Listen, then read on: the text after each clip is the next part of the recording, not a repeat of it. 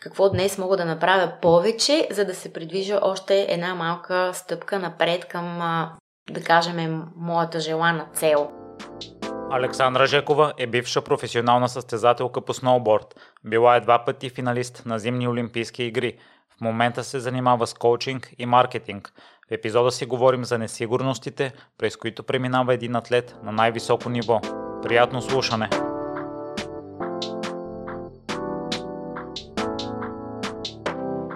Здравей, Александра! За мен е изключителна чест да ми гостуваш. Здравей, много е приятно да съм тук в твоето студио. Благодаря ти за поканата. Как се чувстваш в момента?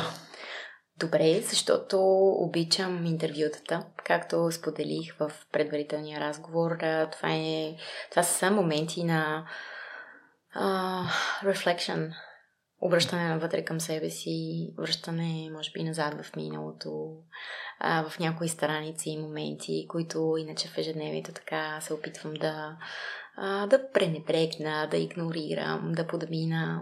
Така че ми е приятно, че съм тук. Благодаря ти. И аз благодаря, но ако изключим интервюто генерално, как се чувстваш в момента, тъй като в миналото си преминала през немалки премежди ми е любопитно. Супер! Чувствам се супер! Много, как да кажа, жадна за живот, приключения, нови неща. Чувствам се в етап на растеж и а, се чувствам някакси изпълнена с енергия, което е страхотно. Не винаги съм била в такива периоди, както сподели здравословно, тъй като готвейки се за разговори, разбирайки за някои от контузиите, ми стана жал за теб, истински жал, та здравословно, как се е, чувстваш? Чак жал. Ами, добре съм, много добре. Даже а, очудващо добре, просто вече знам как да се грижа за тялото си и старая се да не пренебрег, така пренебрегвам а, симптоматиките, които от време на време се появяват и да не се претоварвам. Така че се чувствам много добре в момента. И Александра, ще ми се да започнем. Кое беше това желание, вътрешно желание да станеш професионален спортист в за мен не е толкова популярна дисциплина и спорт, като сноуборда. А, вътрешното желание, а, ми то беше свързано с а, желание да бъда победител, да бъда шампион, да бъда най-добрата, а, не само в България, ами и в света. И това беше моят а, така най-основен стимул във всички тези години, в които аз а, се подготвях и вървях по този път. А, пътя на професионален сноубордист от България. Да, това е го приемно. Има ли други причини всъщност, които са те водили, които са по-дълбоки, не са и това, че казваш, че искаш да печелиш и в цял свят всъщност да прикрива основните причини? Ами, по-дълбоките причини, те винаги може да се открият. Ако човек а, така се задълбае във въпроса защо го правя това, което го прави и защо искам да съм първи, да съм най-добър. И а, може би а, те се коренят а, някъде назад в детството, а, свързани се с спомени, в които аз а, съм била по-добра от другите в нещо и съм се чувствала добре, уверена, щастлива. Може би в желанието да преповторя това усещане съм имала винаги този стремеж да работя, за да бъда най-добра. Който стремеж, между другото, остава и до днес, извън а, състезателната писта.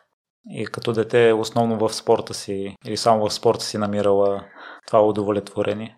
А, като дете в спорта се чувствах най-силна, защото от много рана детска възраст практикувах различни спортове, тренирала съм различни неща, като плуване, лека атлетика. А, Чувствах се добре, силна, уверена в физическите си възможности. Много рано се научих да карам уиндсърф, скейтборд. С сноуборда се чувствах много стабилно, комфортно, още на много рана възраст. Говоря 9, 10, 11. Аз вече на тази възраст участвах в състезания, побеждава връзниците си. И всъщност е нормално, когато човек а, усети къде е силата му да иска да се развива още в тази посока. А, така че при мен а, просто такава беше ситуацията. А, исках да свиря и на пиано, но много бързо разбрах, че а, нямам нито един музикален кокъл в себе си, просто няма да се получи с музиката, а, така че бързо се преориентирах. А всъщност баща ти е бил треньор? А, да, баща ми е а, майстор на спорта по ветроходство. А, той много активно в младеници се е занимавал също с различни спортове, като уинцер, ветроходство, а, ски. А, и, и всъщност да, той беше човек, който ме насочи, човека с който аз най-много спортувах в свободното си време той ме научи да карам колело и така, и всякакви такива други спортове и изобщо ме стимулираше и мотивираше да се развивам в тази посока, защото така прекарвахме свободното си време заедно. И като си имала това желание да побеждаваш и отделно и семейството е заставало за теб, чувствало ли си, че трябва да печелиш на всяка цена? Ами това чувство се появи на много по-късен етап а, във времето, когато вече бях станала професионален спортист, вече бях подписала първите си спонсорски договори, а, вече работех за Българска федерация ски, бях а, техен атлет, а, така те ме развиваха имиджово, подкрепяха ме много сериозно финансово. Всъщност а, доста на късен етап се появи като че ли а, това усещане, че искам да, да не разочаровам родителите си, клуба си, а, хората, с които работех нали, по това време в екип. По-късно се появи, защото просто тази осъзнатост при спортиста идва доста по-късно. Да не разочарова екип? Да, да, а, всъщност това, това се появява, когато вече можем да кажем, че сме а, достигнали една зрялост, а, със сигурност след 25 години. До тогава обикновено а, много често а, първо спортиста не осъзнава а, на 100% силата си, а, не осъзнава натоварването, което а, минава през тялото му, през ума му, през психиката, а, не осъзнава очакванията на хората, на феновете.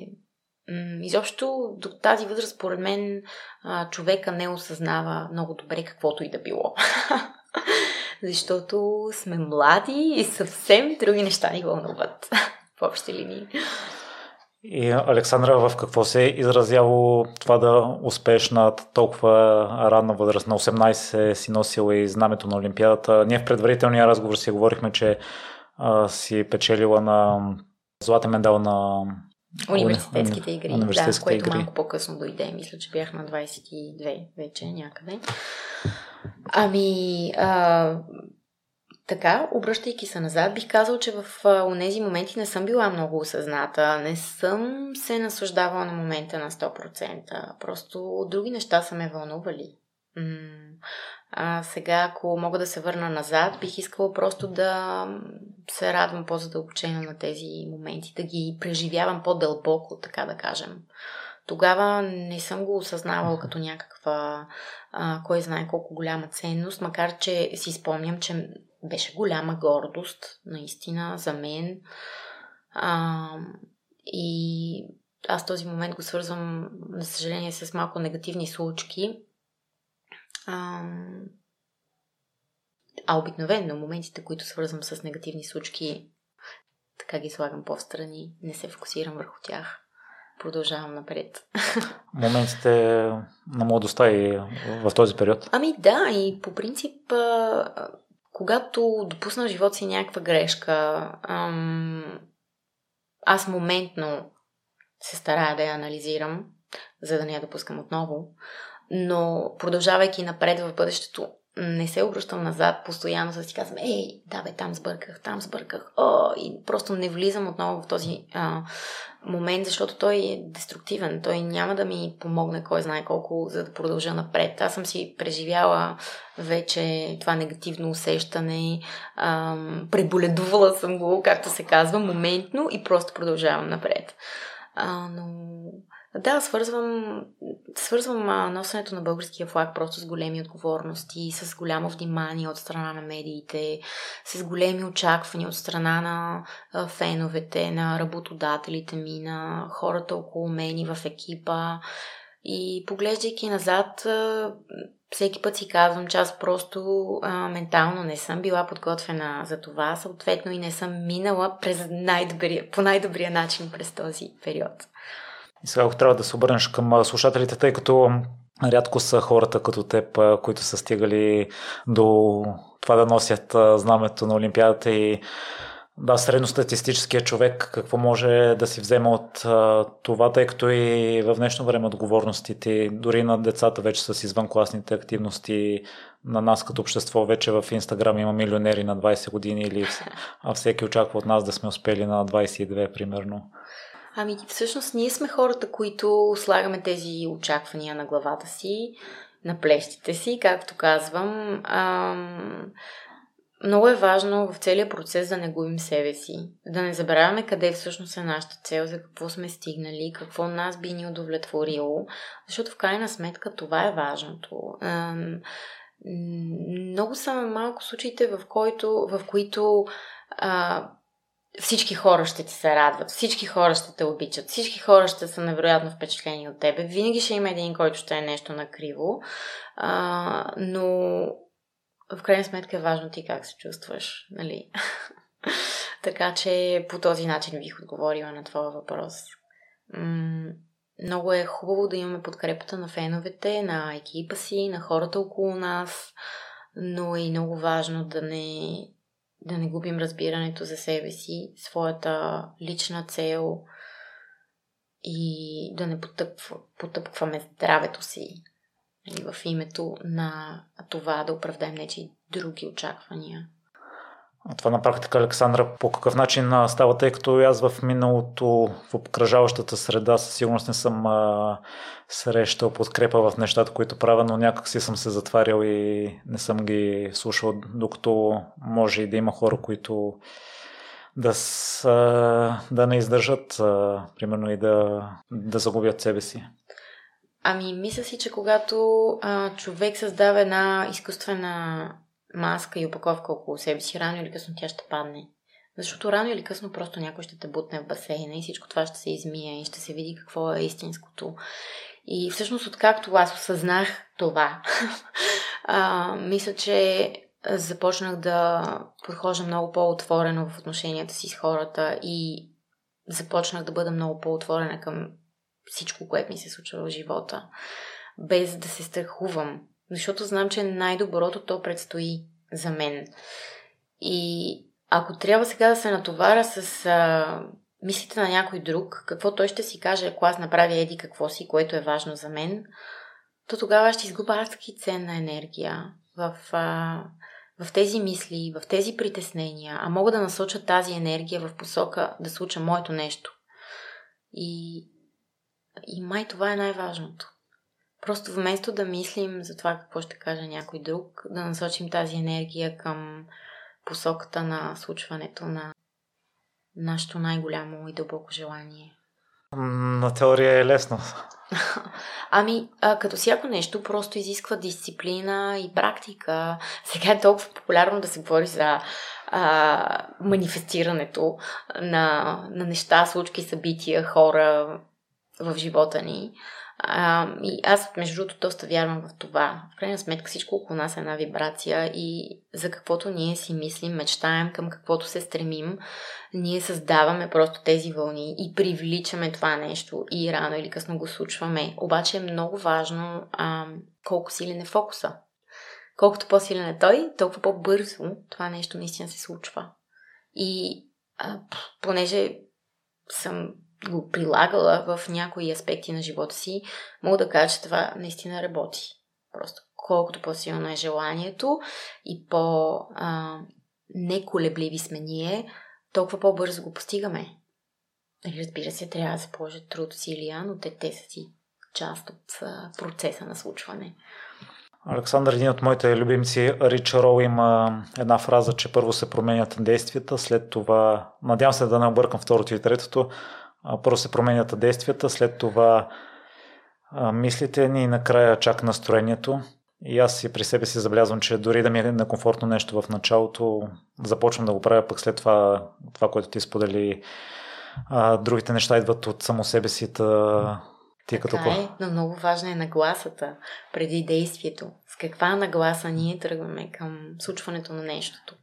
Дали ти заставаш на старта с нагласата, че ще станеш световен шампион, че ще станеш олимпийски шампион, че ще бъдеш най-добрия в това спускане, най-добрия в този подкаст. Или заставаш на старта с нагласата на а, нещо може да се обърка. А, сега то, то винаги има толкова много неща, които могат да се объркат.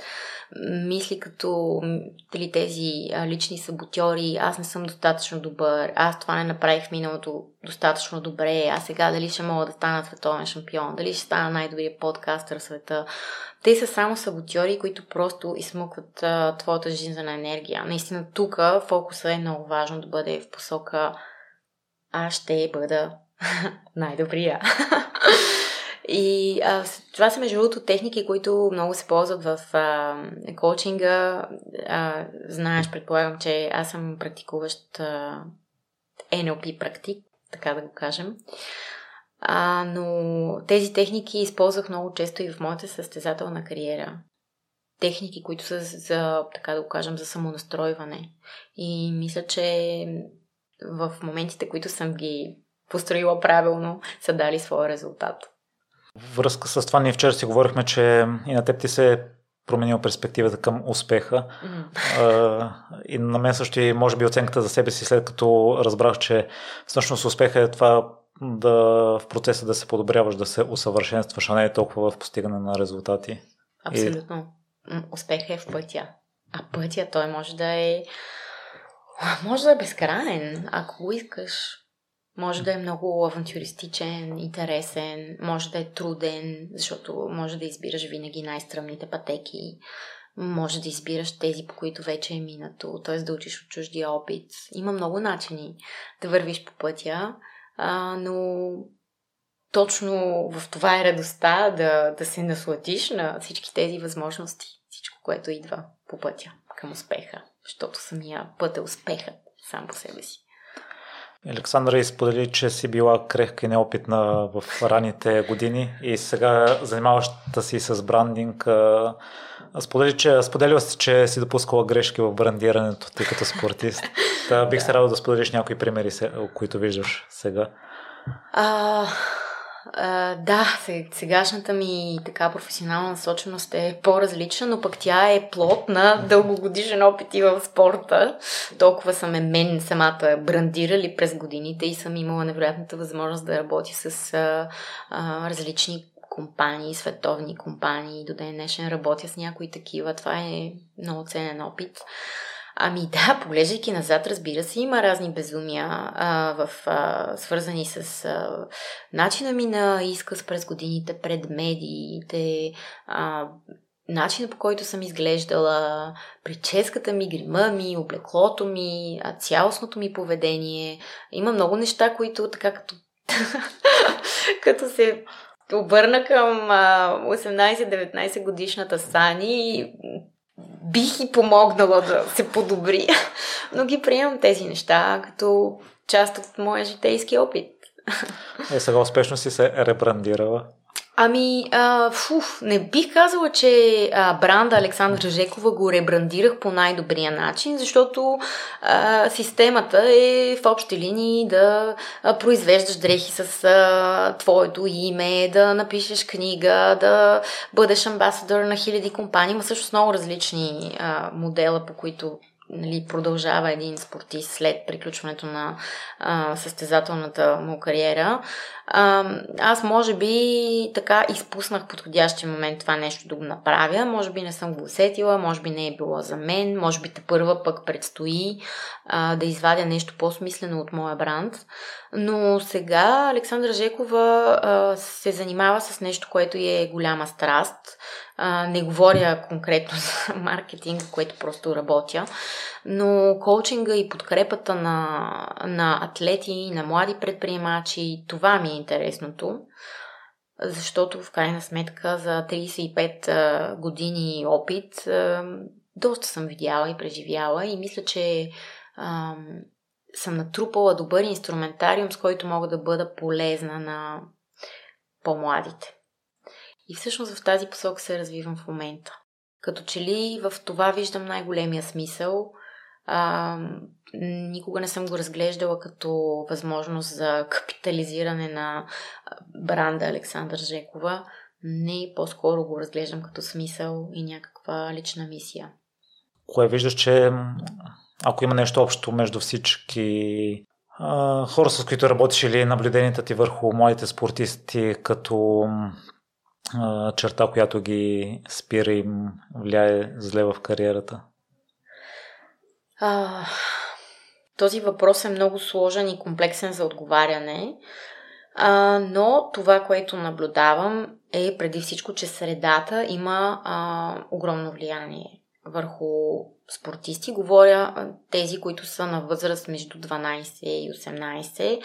Това е много важен етап от а, всъщност от а, пътя на един спортист. Защото в тези години той в общи линии учи най-бързо, адаптира се много бързо, възстановява се много бързо, не е толкова ангажиран с всички други житейски въпроси, които те удрят по главата след 30 и всичко останало. А, и това всъщност са години, в които а, може да се положи огромен обем от а, да, труд и да се свърши огромен обем от работа, които след това да дават резултат до 25 часа. Аз така го виждам. А, моето наблюдение обаче е, че а, младежите в тази възрастова група много се влияят от средата, от трендовете, а, има прекалено много вече неща, които откъсват вниманието им от това, в което често те са силни, в случая спорта, който практикуват от деца. И това е, може би, най-голямото предизвикателство на нашето време. Да успеем да а, мотивираме младите си атлети да запазват фокуса в тези тъй важни години на а, подготовка и изграждане. Теб, Александра, кое ти помогна всъщност от млад и крехък спортист да се превърнеш вече в отговорен човек? Със сигурност трудните моменти. А, защото всеки, всяка трудност е била съпътствана от а, тишина, момент за обръщане навътре, осъзнаване какво се случва, какво трябва да подобря, за да бъда следващия път. Не на това ужасно неприятно място, на което се намирам в момента на неуспеха. И, и всъщност натрупването, може би, на тази опитност от а, успехи на успехи, успехи на успехи през годините, в крайна сметка сформираха една по, а, по-здрава, по-осъзната, по-твърда състезателка у мен. Ако те е спирало преди това да да ги имаш тези качества? Просто младостта. Просто младостта и всички тези хиляди а, неща, които ни откъсват от главния фокус. А, кое, ако искаш конкретно да ти споделя, а, а, това е момента, в който, например, а, съм си повярвала прекалено много, че съм вече много известна, много велика, че мога много, а, че сега тук мога малко да скипна някоя друга тренировка. Не, че това се случва често, в смисъл това се случва изключително рядко, а, но, но всъщност обикновено тези такива саботьори са ми пречели да израствам. Те са били някакви моменти, които леко са ме разклащали, моменти, в които съм се чувствала а, уязвима заради някакви неща в личен план, връзка с партньор, отношения с приятел, отношения с родители, с училищната среда, защото това е също огромен и много важен фактор. В тези моменти така съм била разклатена през годините, а те са си някакъв такъв постоянно случващ се процес, като се замислим. Във връзка с уязвимостта, Александра, м- наскоро чух Саймън Синек а, да казва, че всяк, няма положително или отрицателно качество, зависи от а, контекста. И за спортистите уязвимостта със сигурност не е положително качество, но пък в живота аз усещам и по себе си, че преди това да съм постоянно силен, както ти си искала да го излъчваш в спорта и да не показвам никаква слабост, всъщност по-скоро ми е пречило в живота. Mm-hmm. Точно така е. Много харесвам Саймон Синек а, и следя го ежедневно в общи линии в LinkedIn. И а, е точно така. А, по принцип, а, всяка жена и всеки мъж има своите мъжки и женски качества. Много е важно те да бъдат в баланс, за да функционира индивида добре и правилно. Тоест, и ти като мъж трябва понякога да си позволиш да бъдеш малко по-мек, да бъдеш малко по- в, в женската си същност, защото това е съвсем нормално, за да може мъжката да се подхрани, да бъде силна. И аз като жена трябва да си позволя да бъда малко повече в женската си същност, защото моят спорт ме вкарваше много в мъжкото. Нали? Той просто беше много мъжки спорт, много изискващ. И всъщност винаги, когато се получаваше този а, дисбаланс, т.е. не отделях достатъчно внимание на своята женска същност, се разболявах или просто се случваше някакъв дисбаланс, така че тялото, ума, духа да не функционират правилно, хармонично и да не мога да си постигна оптималния резултат. Но това с годините а, се научих горе-долу как да го балансирам, така да се каже. Много е важно да има а, еднакво количество огън и вода в организма. Ако има само огън, ние изгаряме. Тогава се случва бърнаута. Огън е мъжката енергия. Тя просто изсушава всичко водата, тя е женската енергия. Тя е много подвижна. Тя е лека. Тя търси винаги най-лекия път, най-лекия начин на случване на, жен... на нещата.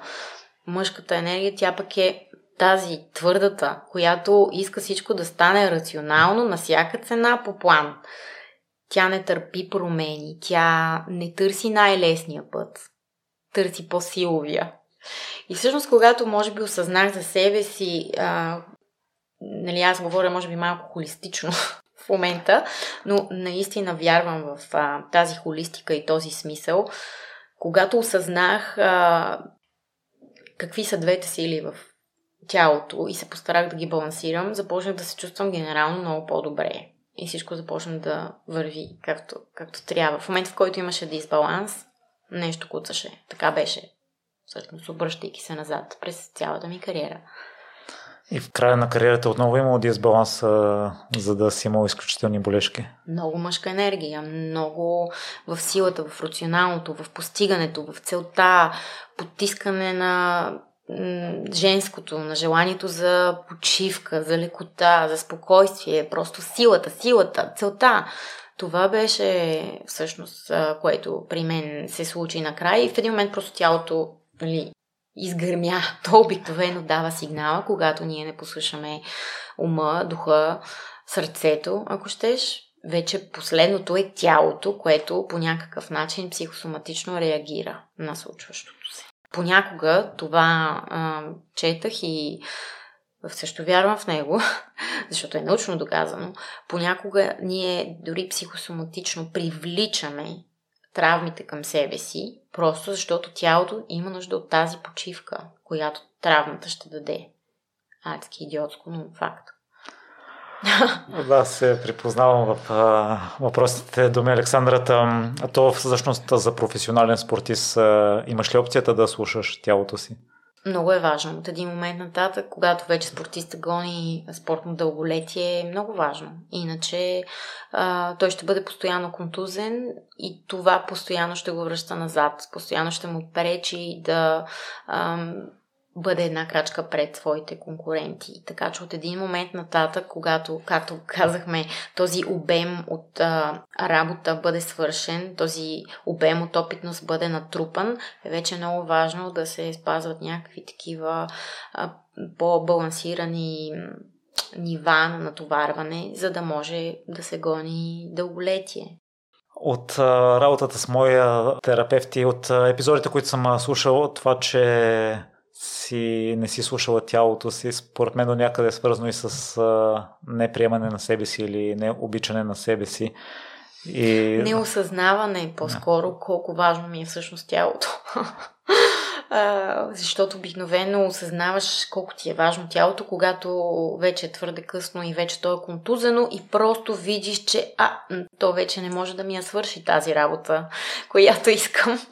Така че е било свързано с това. Сега, работейки с млади атлети, аз виждам, че при тях се случва абсолютно същото. Те се контузват и веднага бързат по най-бързия възможен начин да се върнат на тренировка, потискайки болката, казвайки всичко ми е наред, всичко ми е добре, готов съм. И наистина в по-ранните години тялото има тази способност да се възстановява много добре, но горе-долу това на 22 приключва. Просто тогава тялото вече започва да старее и не може да очакваме от него, че то ще се възстановява така, както когато сме били на 15. Просто не е същото. Дори с а, щупена опашка ли не си осъзнавала, че той Тя... щупено звучи много страшно. А, наистина имах фрактура на опасъч, опашечната кост. А, наистина съм изпитвала болки в този момент, но те са били а, добре потиснати и моят стремеж да участвам в това състезание е бил по-голям от а, стремежа ми да се възстановя в този момент. Но това отново е признак на младостта. Абсолютно същото. Пак споделям, че го наблюдавам сред младите атлети а, и се случва постоянно. Просто явно това е пътя. Има ли си чувството тогава, че си избягвала да се вгледаш в себе си или в нещата, които искаш да разбереш за себе си за това си... Абсолютно. А, както споделих а, в предварителния разговор, а, когато ти си в а, активна, активен състезателен сезон, ти живееш в такъв динамичен бъбъл. Всичко се случва на много висока скорост. Ти нямаш време да седнеш, да помислиш, да осъзнаеш какво се случва. Всичко е много добре програмирано. Всичко се случва с определена цел а, и си има своята система на случване. И много неща ти просто не ги дори преживяваш така в дълбочина. Просто караш с 300 по повърхността, защото няма време, защото живота е много динамичен. М- изключителен живот, бих казала, а, е този на бързи обороти, но е много важно той да бъде балансиран и с добра почивка и а, заземяване на моменти, защото няма човешко същество, което да е способно да издържа да живее на толкова високи обороти нон-стоп.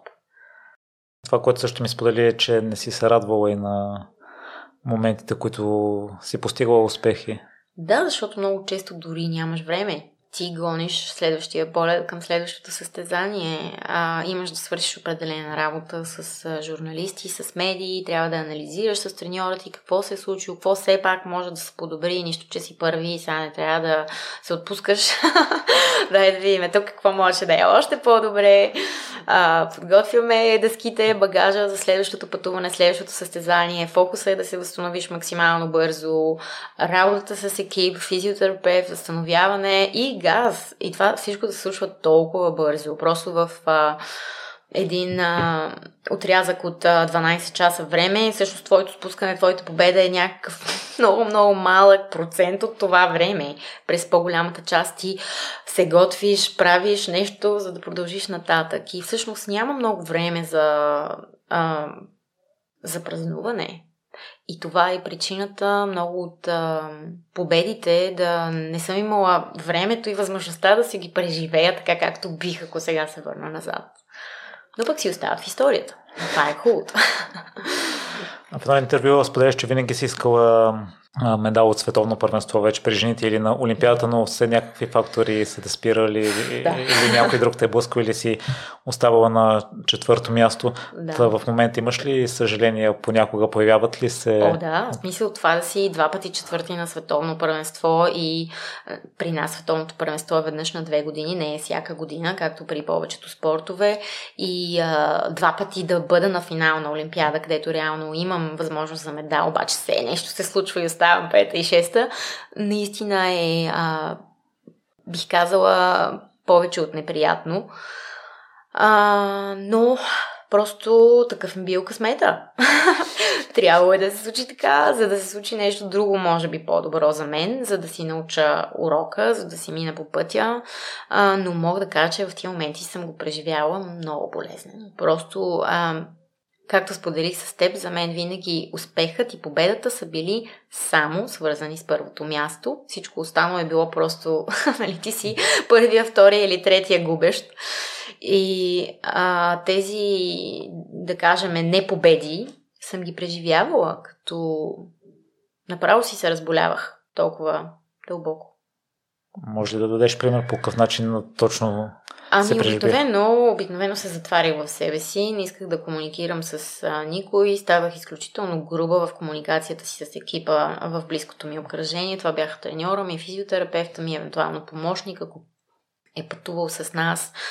А, с а, приятели почти не комуникирах в тези моменти, изобщо в състезателен сезон, защото не исках да се концентрирам не позволявах а, да имам някакви по-дълбоки връзки с партньори. Просто всичко беше на някак много повърхностно ниво, защото не исках да бъда уязвима, да бъда влюбена, да бъда зависима от някой мъж.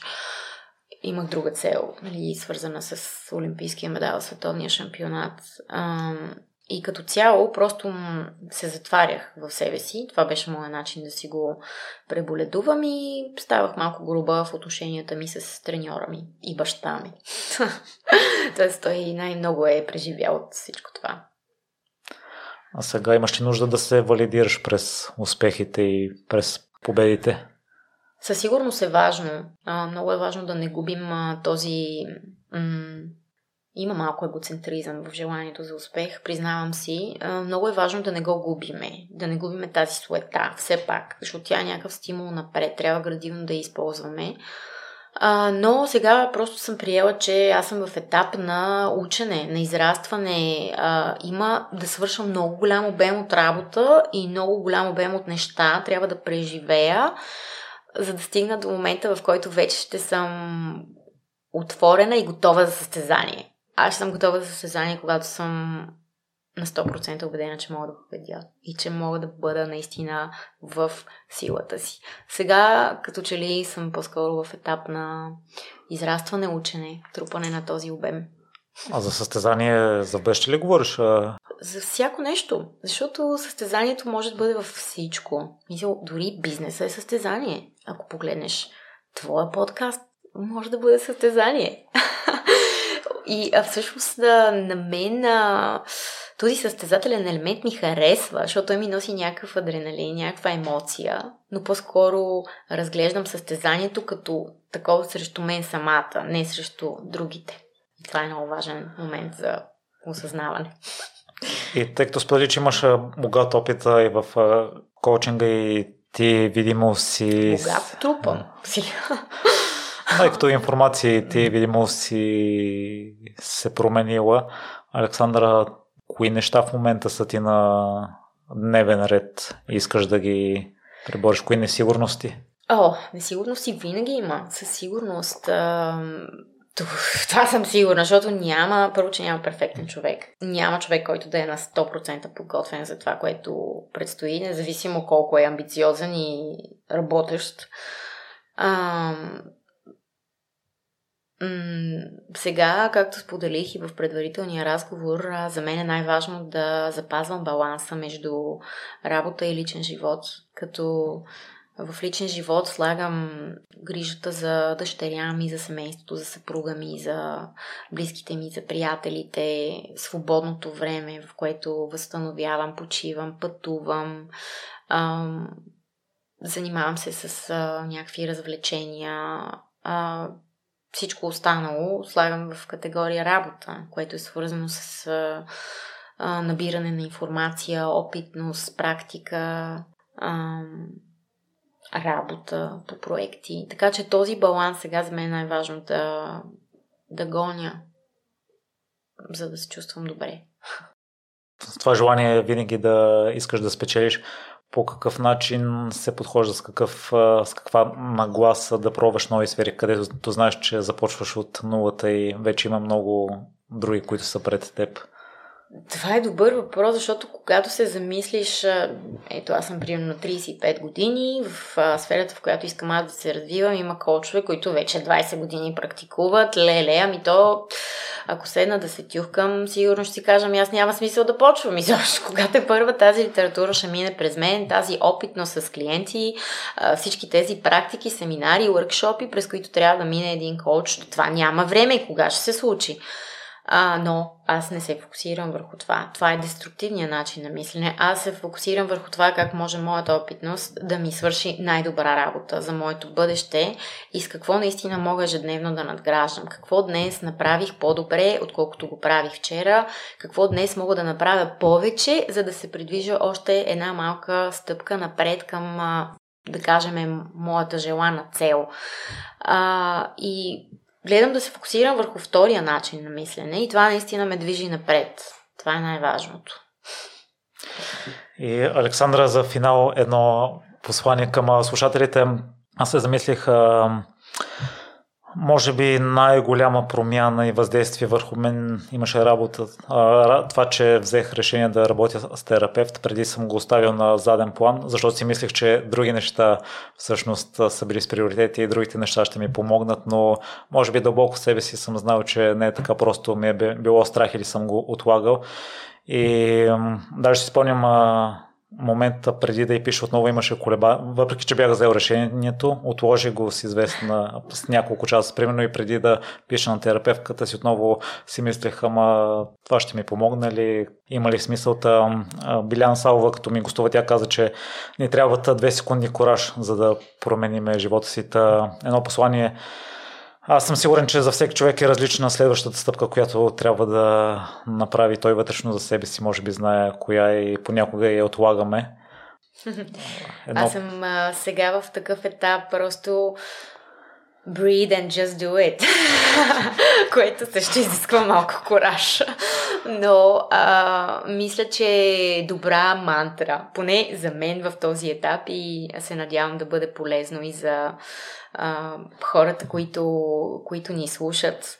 А, никога момента няма да е перфектен. Обаче ние израстваме, когато сме извън тази супер комфортна зона, така че е време малко да я разбутаме, раздвижиме и просто смело с а, едно детско намерение и нагласата на дете е време да се впуснем в приключението, защото то наистина предстои. Въпросът е да имаме този кораж и нагласа да го опитаме. Аз личен опит, тъй като в, а, има няколко нови въведения, не е само едно и забелязвам именно с тази нагласа, която ти говориш, Александра, други хора влизат в живота ти. Генерално обществото е добронамерено към теб и няма нищо страшно. Това е нагласата за растеж. Много важно да осъзнаваме кога сме в нея и кога не сме. Благодаря. и аз благодаря, беше ми много приятно.